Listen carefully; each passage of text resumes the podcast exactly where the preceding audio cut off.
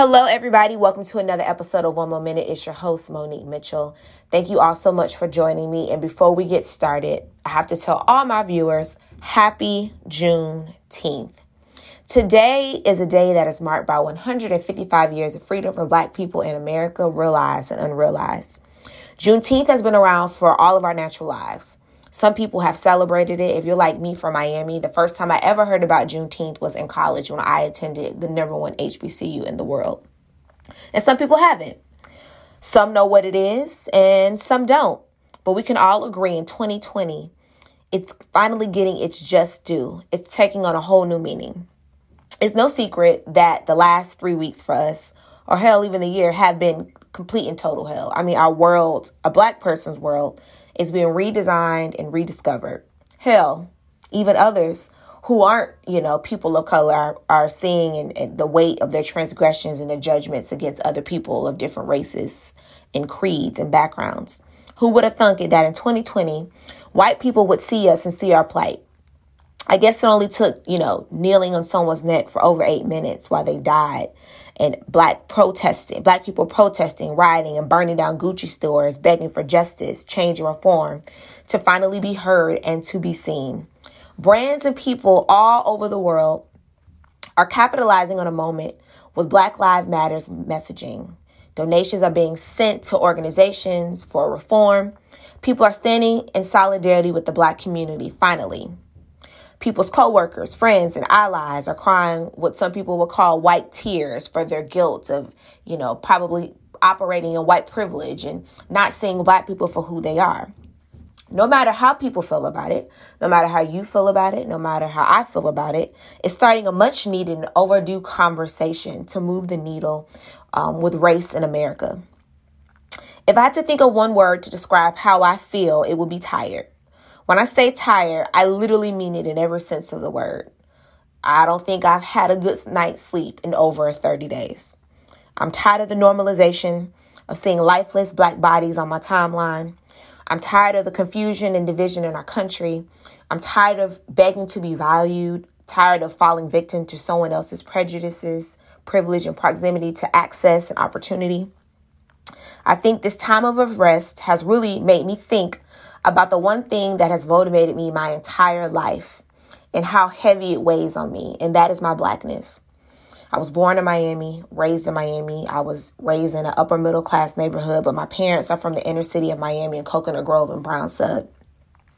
I am the descendant and great granddaughter of some of the first Bahamian settlers in the area of Miami known as Coconut Grove. It used to be a predominantly black neighborhood. Now, of course, due to gentrification, you can find us in one area, one part of the town, while other people take over the rest.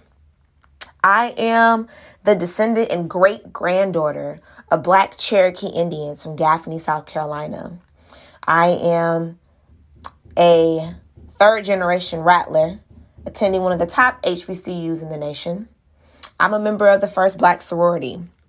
My whole life has been rooted in how black I am and how black I can absolutely be as a dark skinned chocolate sister, melanin has always been the and the foundation of who I am and what I've always wanted to do. It's been ingrained to me to be and do everything in excellence, to be five times smarter, to work 10 times harder, to persevere and to be strong, to never let anyone see my weaknesses. My blackness has always been and always will be my greatest badge of honor. And it's scary to think in 2020, that the very thing I take pride in, it will always be, it will always in some way be my biggest burden, not because of how I see myself, but based upon how people see me and how I show up in the world, based upon the color of my skin. I realize now more than ever that no matter how many accolades I get, how many things I accomplish, how many things that I collect along the way, some people will never see me or revel in my success, or they'll make it that much harder for me solely based on the color of my skin. And that is something as a 32 year old woman that does not sit well with me. There's something about the death of George uh, Floyd that's different, and it's kind of shaking me to my core. There's like a level of desensitization uh, that you get when you constantly see, you know, people dying on, on your timeline and unarmed black men and women being killed, like Ahmaud Arbery and Breonna Taylor, who we're still waiting for justice for, while their killers have no consequence and people rally around them. and support them in their insanity. I think today's climate gives you this like really eerie feeling. Every single social construct that we've ever known is literally being torn down. Constructs, biases, and themes that existed in this country for over 401 years. I guess the beauty in that is that while nothing will ever be the same, we can only pray that it will get better. Now, while I sit here in Juneteenth, my mind is boggled. For the first time, I heard about Juneteenth in college. I, we, I sat in our mandatory African American History Studies class. Um, I learned about its origins, what it meant to be a free black person, why it was special. And I have to say, sadly, like many other black people, it's been a holiday that's been overlooked. And for the first time in my life, I'm celebrating it, I'm acknowledging it, I'm reveling in it, and I'm excited about it. But I think the resurgence of this holiday and this reappreciation, because we've never forgotten about it, we just didn't celebrate it because we didn't know what it was and what it meant and how important it was. I think it's symbolic, it's the beginning of something special and new one that we will always cherish and one that we will appreciate. It's like, you know, my grandmother and my mom would always say, you know, you don't know what strength is until you need it. It's like that strength that was like tucked away inside of us and we didn't know we needed it until today, which is why it's so special. It's always been there, it always will be there. And I think now it's time for us to do right by it. Enjoy the freedom that our ancestors so fearlessly and courageously fought for. You know, now more than ever, I'm so excited to be black. I want to show up black. I want to love in black. I want to wear my blackness. I want to be black. I want to be around everything black. I live in a black city. Being black and my blackness will always be my motivation. It's going to be a thing that fuels me. It'll be the thing that will make me help other people. It'll be the thing that'll make me search and seek out knowledge, right? Um, my blackness matters.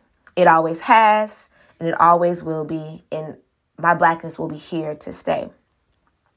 Now, while we go out into the world and we celebrate Juneteenth from today until forever, while people are trying to capitalize on this special holiday, I want us to appreciate the stillness of it. I want us to celebrate where we are, where we've come from, and where we're going. So I will use this day to educate yourself on the holiday, why it's important. Shout out to Texas for helping put it on the map and just use Juneteenth as a day of celebration for freedom from here on out. So I hope today's podcast blessed you. It's been a while. There's been so much going on. I had to just, I needed a moment to decompress. But I hope this podcast blessed you. As always, I'm going to keep giving you more. Make sure you listen, you like, and you subscribe. Happy Juneteenth. Enjoy your day of independence and freedom and love and blackness. And I'll talk to you soon.